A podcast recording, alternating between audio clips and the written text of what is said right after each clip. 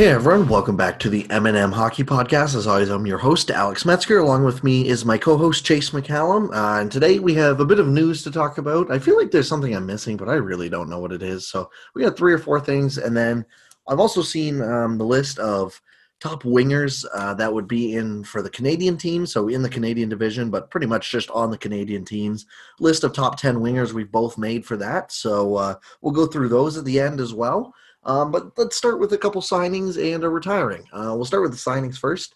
Uh, Mikhail Sergachev signs with the Tampa Bay Lightning on a bridge deal, three years, uh, cap hit of 4.8 for a total value of 4.14.4. Um, I saw a lot of people kind of being like, "Oh, classic, another Tampa deal," and honestly, like this is a great deal. Don't get for Tampa. Don't get me wrong, but like this is right in line, in my opinion, with other RFA defenseman deals for you know Sergachev's uh, type of player.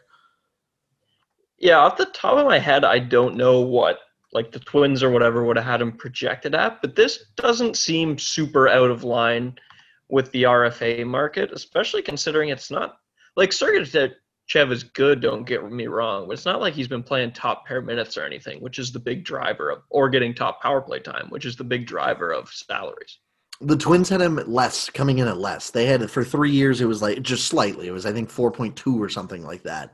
But so by their model, this was like the slightest definition of yeah, yeah, exactly, right. But so it's like this is literally like under what they or more than what they were projecting. So it's it's it, again, it's not like they overpaid by this any means. Like this is a great deal because all RFA deals are great deals. This isn't a great deal because it's in Tampa. And yeah, like exactly and like again, I like Sergachev. I think he's a top two defenseman. Like I don't think he's a bona fide number one or anything like that. But I, I definitely think it's fair to say he's probably in the range of what thirty two to sixty something. Like he's got to be in there. I think, in my opinion. But like Charlie McAvoy, not like just a year ago or two years ago, took a three or four year deal at four point nine million dollars and or yeah, so just last year took three years at 4.9, so slightly more. And I think Charlie McAvoy is a much better player than Sergachev right now. Like McAvoy to me is a top 10 defenseman. Like, yeah, Loki, I think Boston has done a better job getting value on their contracts, even though Tampa Bay gets all the credit for it. Absolutely. I mean, and like Tampa Bay has to toss in a whole bunch of no move clauses and stuff, and like, yeah, like I don't know. At the time, it's not like Palat for 5.3 is a bad deal, but when you just have so many of those, it's uh, um, you know, big enough, I guess, right? Yeah, it adds up eventually, right? But yeah, like I don't know. I, I thought like this is a great deal for Tampa. Don't get me wrong. Like he is going to, he's worth. I think uh, the net worth on one of the goals above replacement thing was like 8.7 or something like that uh, per year right now and that seems about right like he's gonna outproduce his contract but the the big thing for me was that this isn't a oh another how does Tampa do it deal. This was more of a yeah RFAs just get completely underpaid.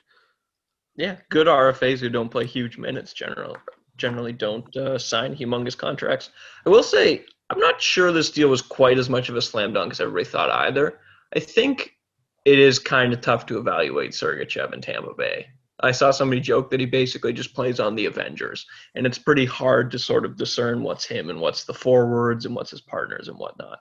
Sure, but he's also still going to be playing with those Avengers, and I mean we've seen he's put up better numbers with those same guys than you know other people have at the same time, right? Like, so oh I yeah, know. I don't think he's like I do not think the adjustment would suggest that he's bad or anything. Just yeah, his some of his sort of uh straight underlying numbers kind of pop off the page, and I don't think he's like that good. But. No, like he's definitely not going to become like the idea that he is going to grow into like a Victor Hedman role or anything even close to that. I think is long gone now. Well, maybe not long gone, but gone enough. Like he's 22. I think he can still get better for sure, but like how much better, I don't know. But even if he if this is what he is for the rest of his career, I'll pay 4.8 for that just about every year.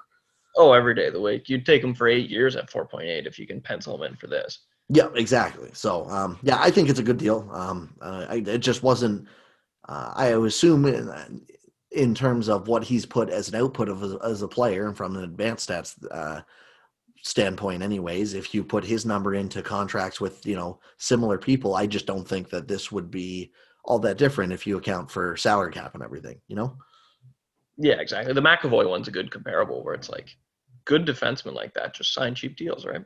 Yeah, for sure. So, um, Yeah, that was the the, the biggest one, I think. And then uh, Jake DeBrusk signed a deal as well. Um, he is a two year deal, 3.675 AAV, so a 7.3 mil uh, total. Um, there was some talk that maybe he would get moved, and obviously that still, you know, maybe he will over the course of this contract, but um, good to see him staying in Boston. I, again, I think this is good value. I don't think it's, I don't know, like I don't think it's a slam dunk of a contract, but I think it's pretty good. Like uh, he he posts solid numbers, and it's very hard to complain if that's what his uh, numbers looking like right now.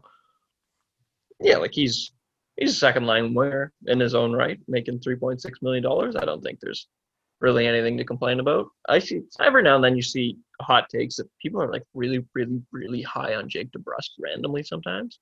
Like I don't think he's that good, but he's pretty good. Yeah, like I think uh, a lot of that is just kind of thinking of where he was drafted or whatever, just the hype he had coming in, and yeah, maybe he hasn't quite hit that, but he's he's definitely good. And you know, he's he's one of the things that are wild is goals for per sixty on the power play, and I don't think he even plays on the first power play if I maybe I'm mistaken, maybe he did play a lot of this year, but like he's got like three standard deviations above over a multi season of goals for per sixty on the power play, and that's for like his RAPM, and that's like the only spot he just truly accelerates at. Everywhere else, he's just between zero and one standard deviation, which is fine. It's just funny looking at a chart like that, just seeing one thing go randomly skyrocketing. That is really weird because when you think of that like ridiculous Bruins power play unit, I'm not sure anyone on earth, even Jake DeBrusk's parents, would say Jake DeBrusk's name when they think of the Boston Bruins power play. Yeah, no kidding. Like, so I, maybe he has played a little bit on it, and he's just a recipient recipient because he's got a nice shot or whatever. But um, it, it's it's definitely funny to look at.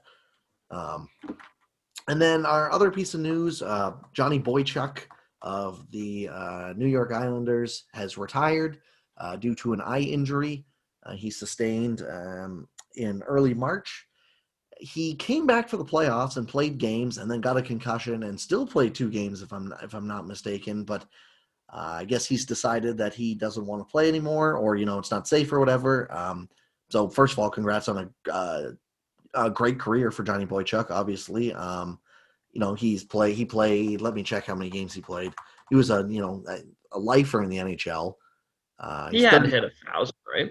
No he was at 725 it, it, took him a while to get in there. He played four years in the ahl before oh, starting so five five years i guess technically but he played 725 games 206 points. Um he had a, a really good run there with uh boston in he won a cup with boston and even his first couple year, you know, first four or five years with the uh, Islanders, he was a pretty solid defenseman who's fallen off recently compared to his cap hit. But um, no, c- congrats on a great uh, career. It's I don't. I saw some people questioning about the um, was this kind of like a Robidas Island kind of thing, and maybe but the fact that he played in the playoffs makes it a little uh, sketchy that it is a Robidas Island thing. But he certainly had a long and hard career. It wouldn't be that unreasonable that he's just kind of done.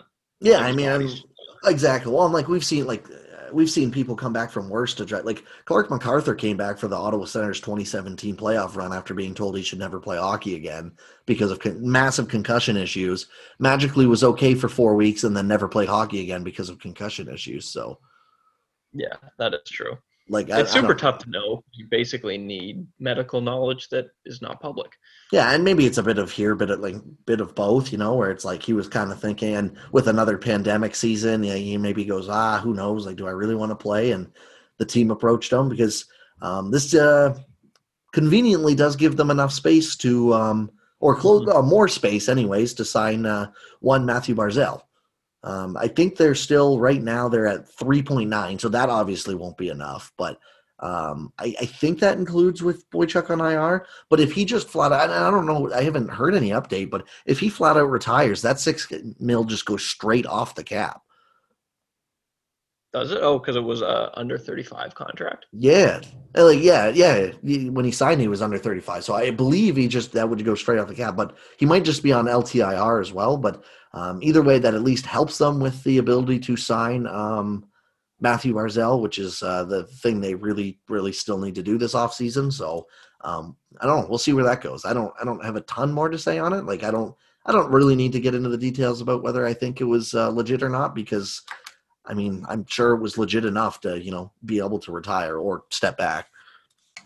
Yeah, it's all speculation on our part. It's not like we know anything about Johnny Boychuk, so it's not really worth speculating about a guy's like personal health.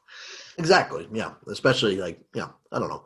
Um, so other than that, uh, the biggest news is will we have a season? And I think the answer will be yes, we will. It just depends on um, what the owners and players are doing. And I'm going to be honest, I tried to stay out of this a little bit. Uh, I just hate getting talked in, or getting sucked into the stupid um, lockout talks and stuff like that um, because both sides suck. The league really sucks. Uh, I hate listening to Gary Bettman act like the owners are so generous and stuff like that. But pretty much, they negotiated a new CBA this past summer, and uh, now the owners want more money deferred. I believe is what they're asking for because uh, I guess their projections were off about what the things were going to be this year. But the players went, "Hold on, hold on. We already agreed to uh, something. Why would we give you more?" Which I think is fair and um, I don't know. We'll see where it goes. Uh, the owners really can't lock out. It's a, like um, from what I've read, anyways, it would be illegal if the owners locked out because it's uh, that's against the CBA that they negotiated. So that would uh, lead to a whole other mess, I believe. Yeah, I'm not a lawyer, but I'm pretty sure once you sign something into a contract, it's pretty hard to just turn around and do the complete opposite. Especially when it specifically says if you do this, that means you're doing this, which is illegal by our contract. But yeah, exactly. So and, and part of it's wishful thinking too, because my God, do I not want another lockout season?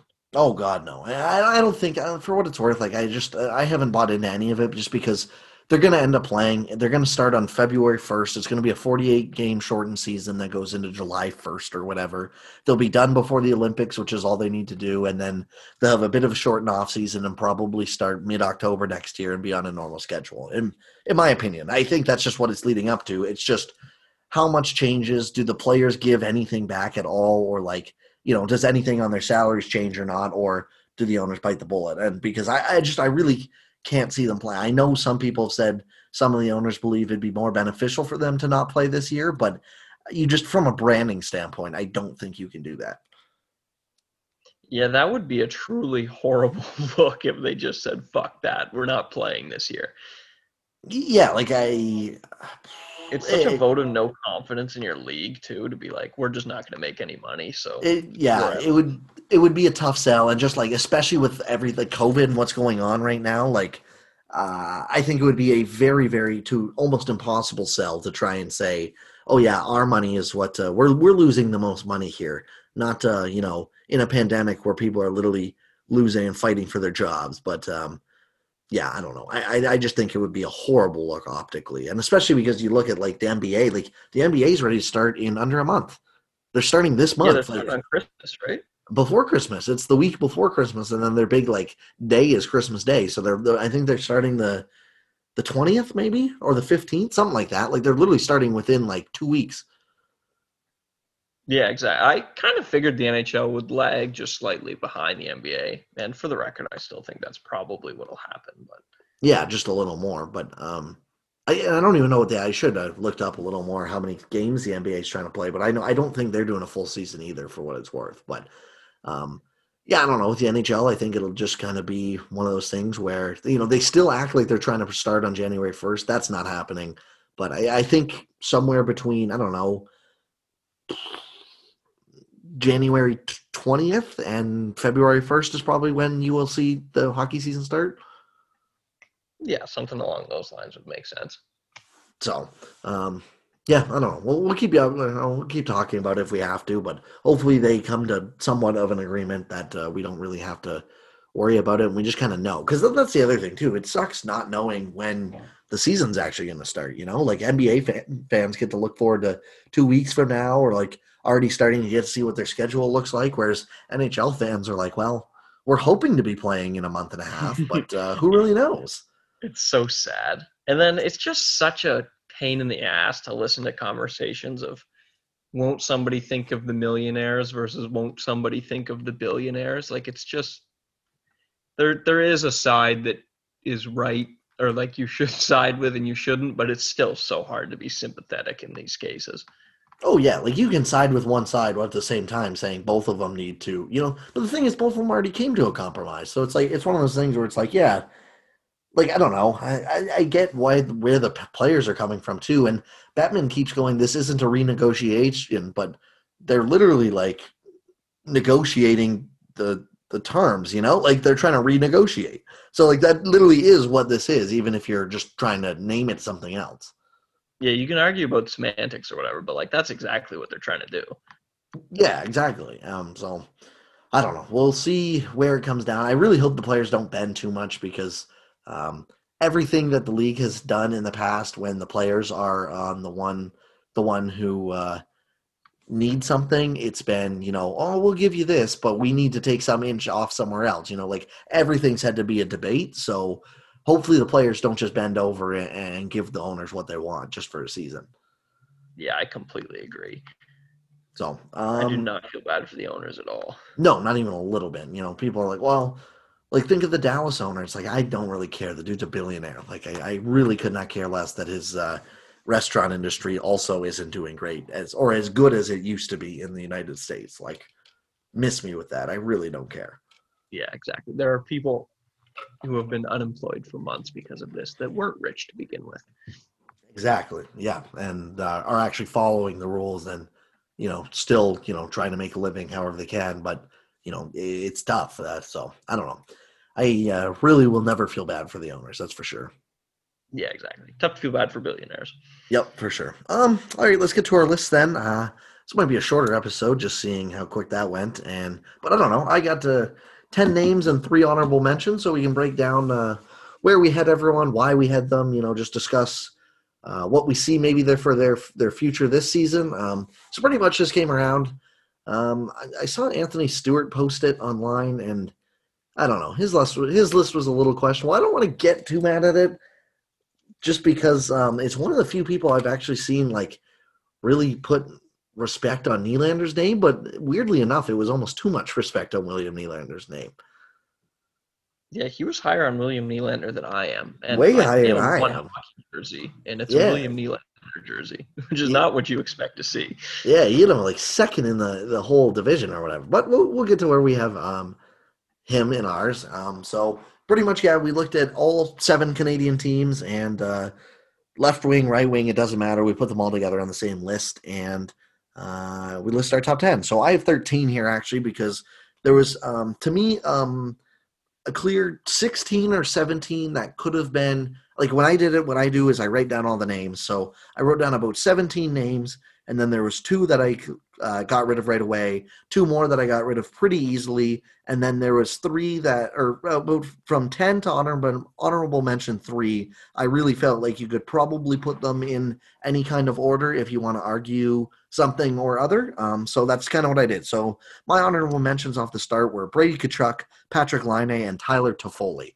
Um, so I'll start with Tkachuk. I just don't think he's proved enough at this point. I think maybe after this year he could be a top 10 winger in the Canadian teams. But uh, just up to this point, he's had two really good years. He's over the past two years, I think, has averaged 12 goals above replacement, which ranked him right around 11th to 15th for the, you know, both years or whatever. So uh, of the list I had, um, yeah, I don't know. Eh, he, he was more of a case of just, I think, you know, I love him. He's a, he's a great player, but he's just kind of on the outside looking in at this moment.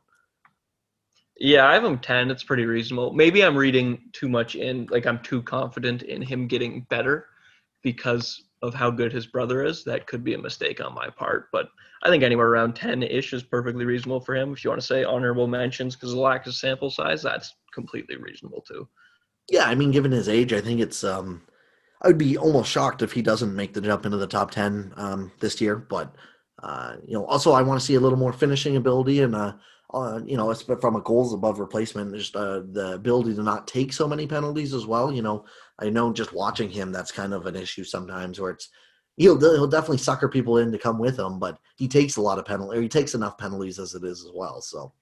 Yeah, and he could turn into like a true penalty differential god if he could just stay out of the box a little bit. Yeah, exactly. Um, so yeah, my other honorable mention, Patrick Laine if if someone had them in our top ten, I don't think I would be that upset. I just there were so many other names that uh, Laine is such a wild card for me. Where you know he had the huge goal scoring season his rookie year. Uh, two years ago, over 82 games, he just he was okay, but not that great. He had 2.6 goals above replacement, and then last year he didn't. He wasn't. Uh, he worked on his defensive game a little bit, but you know his offense was still good. He just got more unlucky in terms of when it came to shooting the puck. So he could honestly be anywhere from like six to uh, twelve again next year when we do this. Like I, I really don't know. Yeah, he's tough because like at age like 21 or 22, he scored at like a 35 goal pace, and this was like a massive disappointment for him. So the talent's clearly there. It would just be nice to see him actually put it all together once. Yeah, I mean, like this guy could really eat. Like he's been pretty much um, not a disappointment, but people are a little a little more disappointed with what he's become in his four year career. And he has scored 36, 44, 30, and 28 goals. And the 28 goals came in 68 games. Um, so you know that's a pace for just over 30 as well. Uh, I think it would be. Let me check real quick. It would be uh 34 goal pace pretty much. So like and th- and that's still like considered quote unquote somewhat disappointing, you know. So eh, there's easily a scenario where he just bangs home 50 and you have to have him quite easily in your top 10, but like at the same time, I, I don't know what to think either. Um, you know, because he hasn't quite gotten there, but he's clearly got loads of talent. He just needs to put it all together now. Yeah, he's tough, and it's also going to be interesting to see where he lands. I think a lot will depend on where his shooting percentage lands because in the first two years of his career, he shot like 18 ish percent, and everybody was ready to pencil him in essentially as the best shooter of all time. And he has since come really, really far back down to earth at like 12 percent, which is good, but not like just slam dunk. That'll get you into the Hall of Fame by itself, sort of number. So if if he really is as good of a shooter as he looked like early on, then like maybe maybe he is like four on this list or two or one even sooner rather than later. But if he's more of a 12% shooter, then he could probably stay off it unless he becomes a much better play driver than he has been. Yeah, exactly. Like that. That's pretty much what it all comes down to. Um, uh, and then my other name I had uh, for the honorable mention is Tyler Toffoli. Uh, I wanted to put him on, but this is me maybe kind of reading into what he'll be next year. I really like the contract. I, I really like Tyler Toffoli. I think he's a good player, but he also had a career year at age uh, 28, 29, however old he is. Um, and I, I, just I don't know. Like he um, his past four years in goals above replacement, 3.1, 0.4, 7.9, 9.7. So he's been really strong the past two years, but I just part of me kind of thinks that he might take a little bit of a step back next year. Um, even if the numbers don't show it, but uh, I don't know. That's just me personally. And he's still really good. And like he, I have him 11th on my list. It's not like that's uh, it's not like he's bad by any means. I think he's right there. It's just a career year at age 28 worries me a little bit just in terms of what he might be this coming year. Yeah, especially since his whole thing is like he's been a play driver, but has struggled to turn expected goals into actual goals when he's on the ice, and now he's going to the Montreal Canadiens. Yeah, exactly. I think it's that's kind of just him, but a team, you know. Yeah, exactly. I, I didn't have him on my list either. I didn't even have him as an honorable mention, but like I he is a good player. I think it's perfectly reasonable to have him around there. Yeah. So um there's my honorable mentions. Uh one is your ten. Did you have any honorable mentions that you want to go through?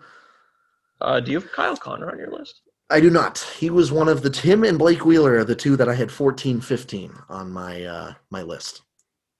Yeah, I didn't have him either. I I don't even really have him as an honorable mention, but I think he would be worth talking about just because a lot of people are super high on Kyle Connor for some. Actually, I know the reason. The reason is because he scores a lot of points. Yeah, um, I think so. I, I mean, this is kind of defines the Winnipeg Jets in general because there's one guy I do have on my top ten. We'll get to him later, but there's three wingers on the Winnipeg Jets and two especially where I just feel are super, just super overrated. Not even super overrated, but they saw what they were in that 2018 cup or, yeah playoff run when they went to the third round lost to vegas and you just haven't fixed your thoughts from that anymore like pretty much i said so uh, i heard I, I, think it was jamie mclennan was talking on tsn the other day and he goes when the winnipeg jets are what toronto is just out west. They're the exact same team. I was like if that's your take you looked at what the winnipeg jets were in 2018 and have not bothered to check in how the player development has gone since then. Because that's pretty yeah, much what it is right? like sense Yeah, and that's why like I feel like people love Kyle Connor because you know everyone he was the new guy to you know kind of break out, and he does score a lot of points. He's put up sixty six and seventy three points in the past two years, and maybe it's his system, but like he gives a lot of that back. Like he is atrocious defensively.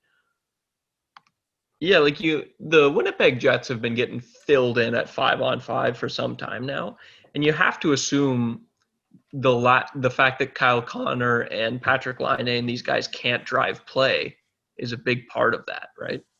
Yeah, I would think so. And I mean, I'm not a huge Paul Maurice fan either, so maybe you change the coach up and, and things look a little bit better. But I, I definitely think they got to be part of um, not even the issue necessarily. Like it's just but part of what you know you need to have, right? Like because the same Yeah. thing with it's the same thing with Blake Wheeler, where it's like people are still on the Blake Wheeler is what he was from 26 to 31 year old Blake Wheeler, not 34 year old Blake Wheeler, whatever whatever he is now, right? Like Yeah, because there was a time where there was a legitimate argument Blake Wheeler was like a top 15 to 20 player in the league, but that time is long gone. Yeah, it was like 2016, 2015 ish. Like, because for years he was the most underrated player, like one of the most underrated players in the league. And then the cup or the playoff run finally happened and he just became overrated. And like, he's still a fine player, but I just, I don't even, I didn't, I had him probably 15th or 16th on my list, you know? And like Kyle Connor this year, by a goals above replacement standpoint, put up zero goals above replacement because he gave it all back defensively. And now, like, if you want to argue that, you know defensive impacts are a little a little noisy or whatever that's fine um you know i'm not saying he's just a replacement level player or anything like that but the point is that and i think the eye test would show this too where it's like he's just he can't drive play and he's not good enough in his own end where it's like it doesn't matter sometimes how many points he put up if you're given that much back up in your own end it's going to hurt you no matter what Yeah, exactly. And when a lot of your points come on the power play, this is a concept that a lot of people seem to struggle with. But because goals happen so much more uh, quickly on the power play, points on the power play are worth less because it's far easier to replace. Yeah, exactly. So, um, I don't know. I, I, I didn't have him, and that, it is a good thing to talk about him. And kind of Blake Wheeler, the same point. Those those are probably the two that I see most commonly that I go, no, these guys should not be on a top ten wingers list, or like because the thing is, like the NHL Network will have these two guys on like a top ten or fifteen wingers list of the entire league, let alone seven teams. Yeah, which is especially nuts because then Yeah, you I- have the Kucherovs of the world they have to compete against. Yeah, exactly. And even like the Patrick Kanes and Alex Ovechkins, where it's like this is literally what they are, but also to a more extreme degree. You know. Yeah, like Patrick Kane's just Kyle Connor, but better, essentially. Yeah, so um, Kyle Connor, but better. I, I dare you to tell uh, Chicago Blackhawks fans that about Patrick Kane and see what they say. But, uh, all right, let's get into the actual top 10 then. So you had uh, Tkachuk as your 10th. Um, my 10th is another Ottawa Senator, but his name is Evgeny Dadonov. Oh, Um, you have up there. That's a spicy one. Yeah, I think um, this is one where I think after this year, I could see him not being 10th. Um, like I could see him falling off a little bit here if we did this list for Canadian teams again next year. Um, but I mean, he's been really, really good the past three years. Uh, three years ago, he had 19 goals above replacement. Two years ago, 11.9. Uh, three years ago, or last year, 5.1. So he's been decreasing, which is not what you want to see for a guy who's 30 something. So I mean, it's it's natural to see. It's just you don't want it. Um, but still, over the past three years of the wingers that for, for the Canadian division here, um, I think he ranked over in a three-year span with that good year three years ago. He was like top seven for goals above replacement. You take that out, he was still I think tenth or eleventh. Um, He's third in the three year span.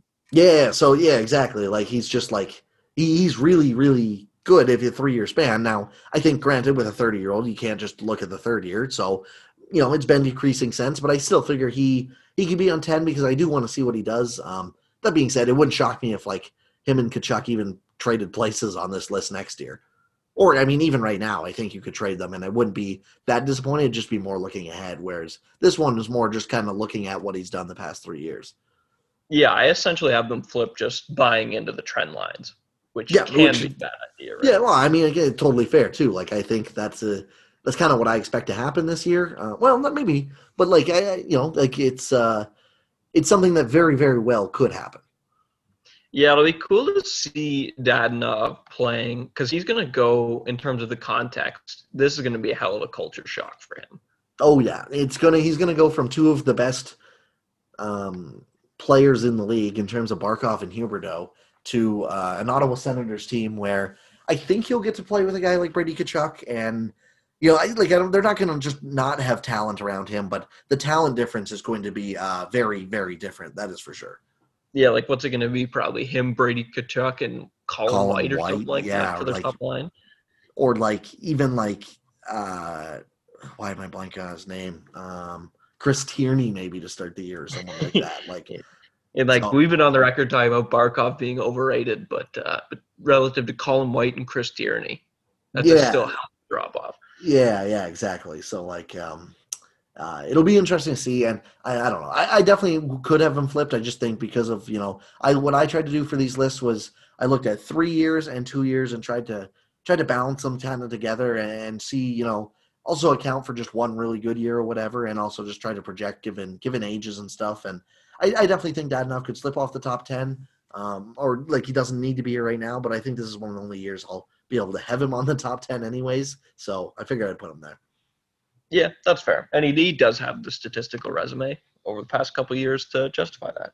Yep. Um, so who do you have at nine? At nine, I had a guy I did not expect to have on my list when I started making this, but JT Miller. I have him a little higher actually. Um, so, I mean, I have him all the way up at six actually. I'll, I'll just say it right now. Um, but yeah, yeah I, I didn't, I didn't expect it either. And then I looked into it. And I was like, there's no way Miller cannot be top ten, let alone like. I debated putting him in my top five, but I slid him down a little bit just because of you know trend lines, what we talked about. Yeah, and he's another tough one, sort of similar to Toffoli, where he's been good, but not like like he, this was his career year, right? And he's younger than Toffoli, I believe, when he had his career year. Yeah, he's yeah, 26. Yeah. Well, like he shot 16% this year. That's that does not seem even remotely sustainable to me.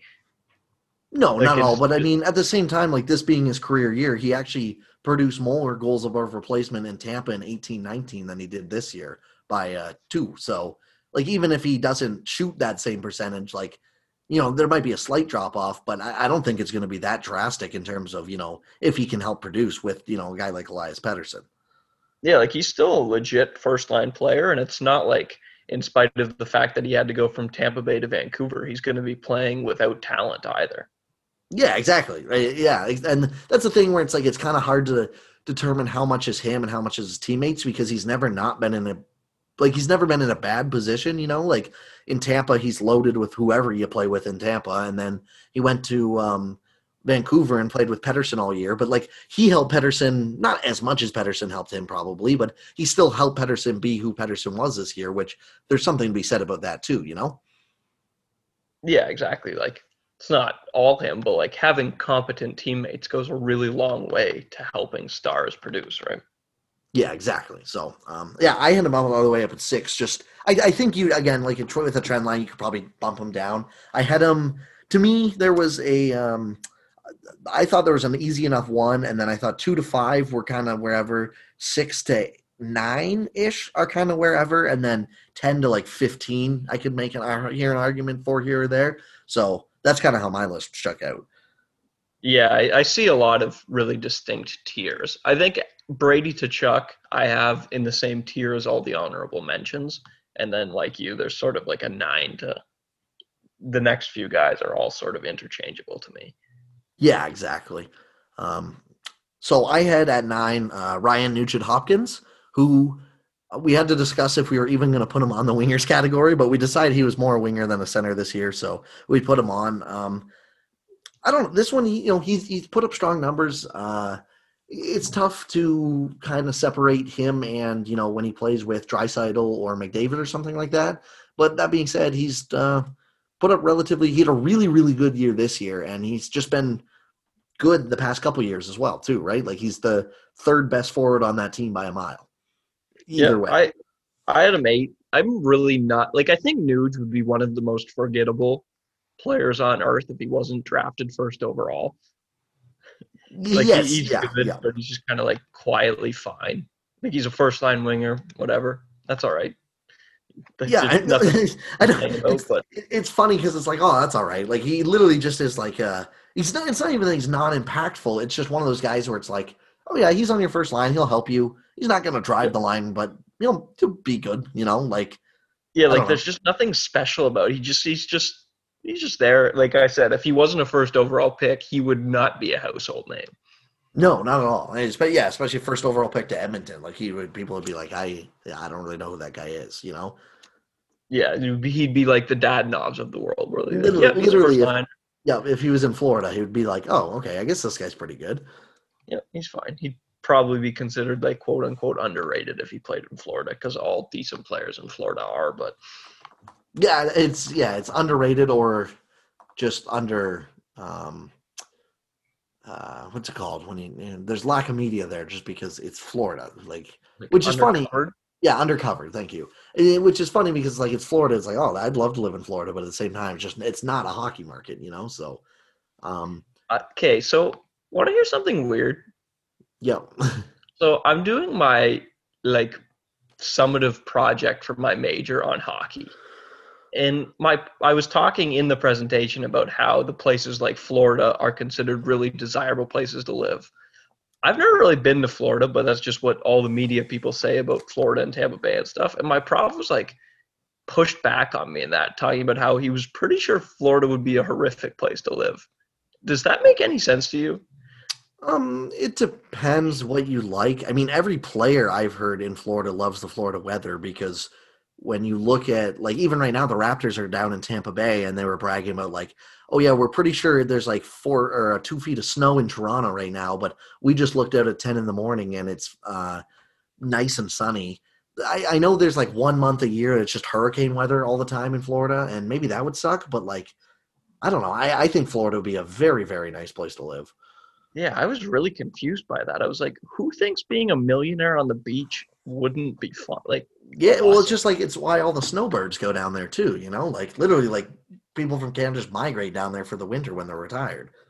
yeah, exactly. Like, I don't know. I that can it confused the hell out of me. I thought there was a reason everybody talked about it. This is a great place to live. Oh yeah, and like, um, yeah, and I, I know the rink. Like, if we're talking from a hockey perspective, the rink is a little out of the way in Florida, which kind of sucks. But it's not downtown uh, Miami. But uh, still, like, uh, just in terms of living there, like, I, I think it would be very, very awesome. I mean, maybe probably not at this moment. I would rather not be in Florida, but um, I mean, generally speaking, when there's not a pandemic going on, it would be it would be good. Yes, right now I can see the argument why being there would suck. But in general, that was just it was one of the most confusing comments in the world to me, and I've still not gotten over it. Yeah.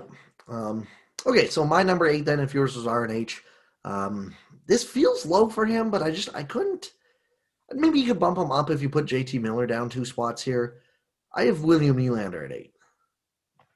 Yeah, I have him six. Okay, I think- yeah, This is his range. yeah, like it feels a little low, but just I don't know, like the top five, I don't think he's quite with. Um, he's he's right in this range where it's like it's it's really good players who, and honestly, like if he, I, I know Leaf fans probably wouldn't want to hear this, but if he becomes a JT Miller type, I don't think there's really all that much wrong with uh, that for Nylander. You know, like maybe I think he'll put up a little more points than Miller, but like Miller had 72 points this year. If he throws up 65 to 75 a year and can just be an okay two way player, like I, I think you would accept that every day of the year for what Nylander's contract brings.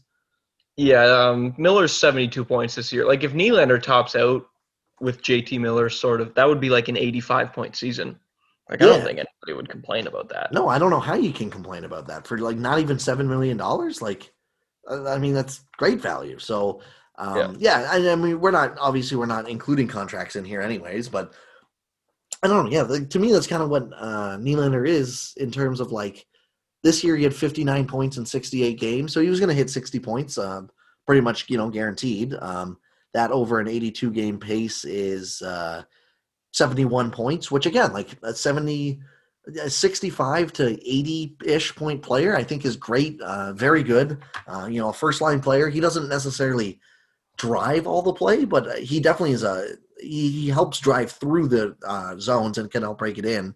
Um, you know, he's not an Auston Matthews type or anything, but you don't need him to be. You know, this is kind of where he fits. He's a, a number, you know, he's a top 30 winger and eighth in Canada is what I have him as.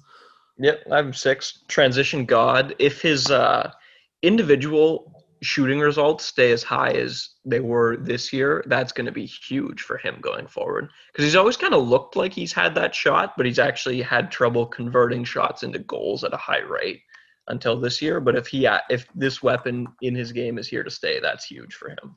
Yeah, that would boost his uh, potential up quite a bit, and just or where he is as a player up quite a bit. And I mean, he uh, you know he, he's had a fun fun shooting percentage uh, first year of 14% over 22 games then 10 10 and then in that miserable contract year 5.4 and then last year at 15.7 so i think it's fair to say he's probably near like 11 and a half maybe as a shooter. So you know like average uh, slightly above average maybe um, but if he can get up to the 14% more more often i think that would be uh, very beneficial for his game. Yeah exactly. It would because he's obviously an amazing passer. So if he could add that dual threat along with his transition skills, then you could see him maybe being in like the top five on these lists or whatever. But I'm not hundred percent confident that 30 goals a season is his true talent. So I have him a little lower right now. Yep, I uh, I agree with that. Um, um, and then right above him in my list, I had uh, someone who I do consider consider um, Nylander, but out west, and that's Nikolai Ehlers. I think these two are almost identical types of players, really. Like uh, over the past three years, they've had 30.5 and 29.9 goals above replacement um, between the two of them. Uh, you know, they play a similar-ish style of game, or you know, put up similar-ish style of points. And a lot of what you can say about uh, Nylander, I feel like you can say about Ehlers. Yep, Nikolai Ehlers does it a little more through just like pure speed, but other than that, they are incredibly similar players drafted like right beside each other the comparisons kind of write themselves. Yep, Ehlers shoots 11.9%. That's just kind of in his career average. He hovers between 12 and 13. Uh, he's closer to 12, I would say. His first year, he just shot 9%, but the other four, he shot above 12. But it's kind of the same idea where it's just like he's not a bad shooter by any means. Um, you know, yeah, he's got a lot of speed. He's a great passer as well. So um, he'll always put up 25 plus assists probably for you, you know, and even can top out near 40 some years. So um, they're very, very similar players. I'm assuming you probably had them right near each other as well. I had Ehlers one spot above Nylander. So yeah, well. yeah. So I had I had uh, Ehlers at seven, Nylander's at Nylander at eight. So I've had done my six through ten. So who was your seventh? Uh, Brock Boeser. Okay, I have him up a lot here. Actually, I have him third. Interesting. Oh yeah, wow, so, actually. Yep. So we can get to. I mean, you give me your case why he's down a little bit, and I'll give you my case why I think he's definitely got to be top five. So obviously he's really good. He's got that fantastic shot.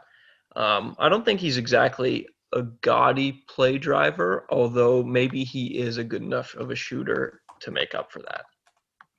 Yeah, I mean, I I think he is. That's kind of like I think he well, his shot is just unreal, but I think that he is. He's obviously not um, going to be the guy who just drives all the play by himself. Like he's not going to. You can't put just two scrubs on his line and expect him to do everything. But at the same time, I think he definitely chips in quite enough that he um, has to be there. And maybe he's one of those where it's kind of hard to see, like, if he plays a bunch of his uh, minutes with Pettersson or even Horvat, it's like maybe a little harder to separate them. But when he's uh, on the ice, Vancouver this year let up almost nothing uh, uh defensively. Like they were minus eight, plus 14 without him on the ice defensively. And again, that's not all him, um, but you know his impact looks really good. And then in the offensive end, not amazing, but you know his his red. Uh, there's a lot of red dot right for when he likes to rip pucks from, and guess what? He's really good at shooting, scoring from there. So um, for me, I think just I, I had him top three, and I think maybe you could bump him down to five because again, like for me, two to five were all pretty tough to uh, to decide here. But he he plays offense very well, and I think this year his defensive game took a really big step up. So that'll be if he can keep that up, I think he'll definitely be a top top winger in the league. Yeah, because he's got kind of a sketchy defensive pass, so sort of the same way with Nylander. Like, if Boeser actually has good defensive results going forward, then he's like this fantastic complete player, right? Yeah, and like his defensive progression has been linear, which I mean, it doesn't even need to keep. But if he just like stays slightly above average defensively and just keeps chipping in how he does offensively, like that's an extremely, extremely valuable player. Yeah, exactly. Because he's one of those guys where it's like the shots can be 20-20, but that's a win for him. Yeah, exactly. Like, yeah, he's going to score on more of the shots there. Even if you keep him somewhat to the outside, he just got such a wicked shot that he can put it in from just about anywhere. Yeah, exactly. And it's a huge weapon to have with a guy like Pettersson, who's also pretty much just fantastic at everything. Yeah. So, um, yeah, it's a great fit, and you know, maybe it's uh, I'm buying a little much too into you know the the Pettersson effect or whatever, but uh, honestly, like I, I, think he is just one of the you know he's a really really good winger. and I could see him being you know may, I could drop him down a couple spots, but I think he's definitely top five in my opinion for the Canadian uh, teams. Yeah, um, that's fair enough. Who did you have at six? At six was Nylander, five okay, Ehlers. Five Ehlers. So we have my three and then six through ten. Um, so my five was Brendan Gallagher.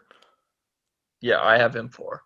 Yeah. So again, like uh, he's another one where I kind of made putting up, but I think just with how old he is and the guys, all the guys above him on my list are younger. Um, some by a, a, decent amount and some by just one or two years. But um, I, I really like Brendan Gallagher. I think he is. Um, he's been forever one of the most underrated players. Um, he was com- criminally underpaid for years, um, and we talked about his new contract a couple times. Um, but you know, he just he provides a lot of goals above replacement. Some of that doesn't always translate just because of guys like his caliber, where you were playing in front of the net that strong or that, that much, you're going to get a bunch of chances that read high danger, obviously. But if you're just smacking at a rebound with a goalie's pad, it might not actually be as high danger as um, the stat sheet says. But that being said, he still just provides a ton of value for his team. Yeah, he's just a fantastic play driver. Like he, when he's on the ice, your team just tends to have the puck, and those shots are bound to go in eventually, even though he hasn't finished at an incredibly high rate. Yeah, exactly. And like it's uh it's pretty impressive that like um I'm just looking at his uh, with and without charts from uh, HockeyViz here, and it's pretty impressive to be with him on the ice offensively this year for 825 minutes. Do you know what Montreal's threat was? With with him on the ice. With him on the ice. I'm gonna say like 20% above league average. Plus 39%. Jesus. It is all red. There is literally two blue spots. One is almost beside the net, and the other one is by the blue line. It is all red. Like this is one of the most insane charts I've ever seen. And again, like this overstates it a little bit because there's a massive red thing right in front of the net where he's just banging home rebounds. But he's plus 39%, minus 10 with him defensively too. So they're really good defensively. Without him, they're plus one offensively, minus seven. So there's a 38% difference with him on versus off the ice offensively, and a 3% difference uh, in a good way defensively. Yeah, he's just he's the Corsi god essentially. Like he's just so good at getting pucks towards the other team's net. It's not yeah. even funny. Like yeah, he's just so so good at that. Literally. So um, yeah, that's why I have him five. Uh, he gets bumped down just a little bit because the scoring effects don't actually go his way quite as often. But uh, amazing player. Yeah, he is a, a little bit more of an expected goals guy than an actual goals guy. But like, if you're getting like sixty percent of the shots, it's pretty hard for shooting talent to overcome that on the other side. So Brendan Gallagher still comes out as a huge net positive. Exactly. Um, so we got your four through ten then, right? Okay, yeah. So my fourth, I'm thinking is either going to be second or third, maybe first for you, Matthew Tkachuk. That's three for me. Yeah. Okay. My he's four for me. So then we have the top two. It'll just be the depending what order. Uh, I think they probably be the same order, but um, yeah, Matthew Tkachuk is very, very, very good. Uh, he is a pest on the ice. I think he still has room to get better. Is the most incredible thing. Like he's already the third best winger on a Canadian team, and I would say he's probably what top I think he's got to be close to top 10 on any list if you're including all teams. Definitely top 15. Oh, yeah, he's right up there in like league wide. He's basically just like, what if Brendan Gallagher drew nine times the penalties? Yeah, exactly. Like it's incredible how much he can uh, take without even or draw without taking. Um, it's yeah, and he still takes a ton, but he's such a freak at drawing them that it makes up for it. Yeah, exactly. So, um, it's uh he, just I don't like I just there's no he just kind of runs his own line too. Like he doesn't drive play extremely extremely well, but considering his teammates, he really does at times. Like he was stapled to Milan Lucic for a lot of the playoffs this year, and he's still just like that was one of the best looking lines that the Flames had. It was like, wow, how is this happening? Yeah, exactly. Like he's he's just a fantastic player. Yeah, and he's a rat on the ice. It's hilarious. He's one of the guys where it's like if you're watch. playing ag- yeah, if you're playing against him, you hate watching it. If you're watching as a neutral spectator, it's fun to watch. And if he's on your team, you just absolutely freaking adore him. Yeah, exactly. And for a kind of like a net front and crash but high skill guy, he, he converts his shots at a much higher rate than most players of his archetype. Yeah, exactly. Yep, he's got a lot of high end talent mixed with like just like the grit and just fierceness that you don't want to play against. You know. Yeah, and if your team has even a competent power play, it makes him such a bigger weapon because with him on your team, you're going to be on the power play all the time. Exactly. Um, and then number two, um, I had an I had his teammate Johnny Gaudreau at number two. Oh, so we had one and two flipped. Oh, okay. Yeah, I had Johnny Hockey one. and then Mitch Marner was my number one. We'll we'll start with uh, um, Gaudreau first. Um, for me, the reason he was uh, two this year and maybe not one where he might have been in past years is he had a bit of a down year in terms of uh, goals above replacement this year, at least, and just in general too. You know, like he.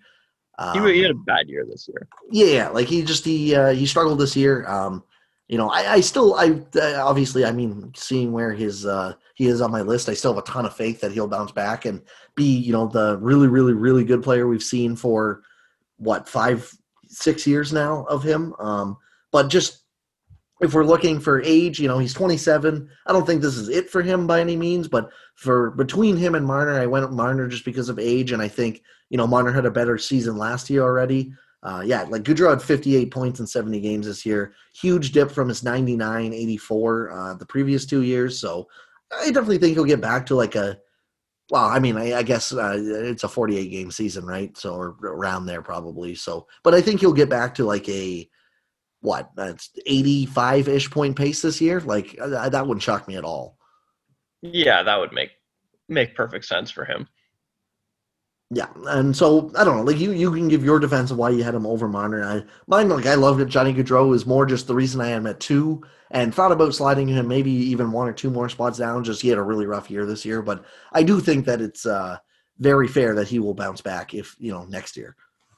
Yeah, I think I'm just a little lower on like I on Marner's this year than I should be because Johnny Gaudreau wasn't particularly good either when talking about a comparison between the two. But basically, I think so far peak Johnny Gaudreau has been better than peak Marner. And we've seen peak Johnny Gaudreau a lot, whereas we've seen peak Marner essentially once, which is really unfair of me to say about a guy who's 22, because of course he hasn't been this amazing track record, but I just like the certainty with Johnny Gaudreau. Yeah, I mean it's not like Mitch Marner had an uh, just unreal season this year either. You know, and um, from what I'm saying, like if you goals above replacement, he only had seven point eight, which you know it doubles what Gaudreau had, or just uh, over doubles. But like, he had 67 points in 59 games. That's obviously not bad by any means. It's just yeah, like you want to see the 94 point pace he had last year. Like even in 2017 18, he had a 69, 69 points in 82 games, but he was legitimately like good defensively to the point where he added value in the 18.6 or sorry, not legitimately good defensively, but he wasn't um he wasn't bad defensively, you know. So like his past two years have been better than this recent most recent one was, but I think at 22, just the age difference between the two is kind of why I leaned Marner over Gaudreau in this situation. Yeah, now that I'm thinking about it, like forecasting for like this upcoming year, I think Marner would be the definite number one. Yeah, so and that's why and like it's not like it's by that aggressive of a gap either. Like, you know, it's not like when you're making a center list, it goes McDavid and then everyone else. You don't even have to think about it. Like I had to put a little bit of thought into it. I just went, okay, I think I can comfortably put Marner one, but it's not like between two and five, there's that giant of a gap with Marner either. Like I think, you know, he's slightly better and just his age helps him out a lot with a lot of these guys. But, you know, you can make a case that a lot of them had or you know some of the guys on this list had better years than he did last year and you know should be right with him on the list so i think that's fair Yeah, they could be right there. I will say, I think Marner almost gets like underrated on nerd Twitter because of how much people just hate his contract, but like he's still just so good. Similar to what we said about Line 8, like he scored at like a 90 point pace this year and all people could do was complain, oh yeah and like which is a Don't huge compliment to the player, right? yeah exactly and definitely the contract doesn't help him and just the way the contract went down too about how he whined and cried about trying to get every little dollar or whatever and um, yeah, I don't know. Like he definitely got overpaid for an RFA deal, and we don't need to go down that road. But yeah, like to, to say anyone shouldn't want Mitch Marner on their team is still pretty insane, considering this is the worst season we've seen him have, and it was still uh, just like amazing, you know. Yeah, exactly. Like he's just supremely talented. He's one of the best passers in the league. I expect his on ice shooting to percentage to be far higher than average throughout his career because of his just how good he is at getting his teammates those really really high quality shots because of his passing. Like exactly. He's just, he's just fantastic. Yep. Oh yeah, and well, just watching him, it's just a human highlight reel, and and that's kind of where it was like.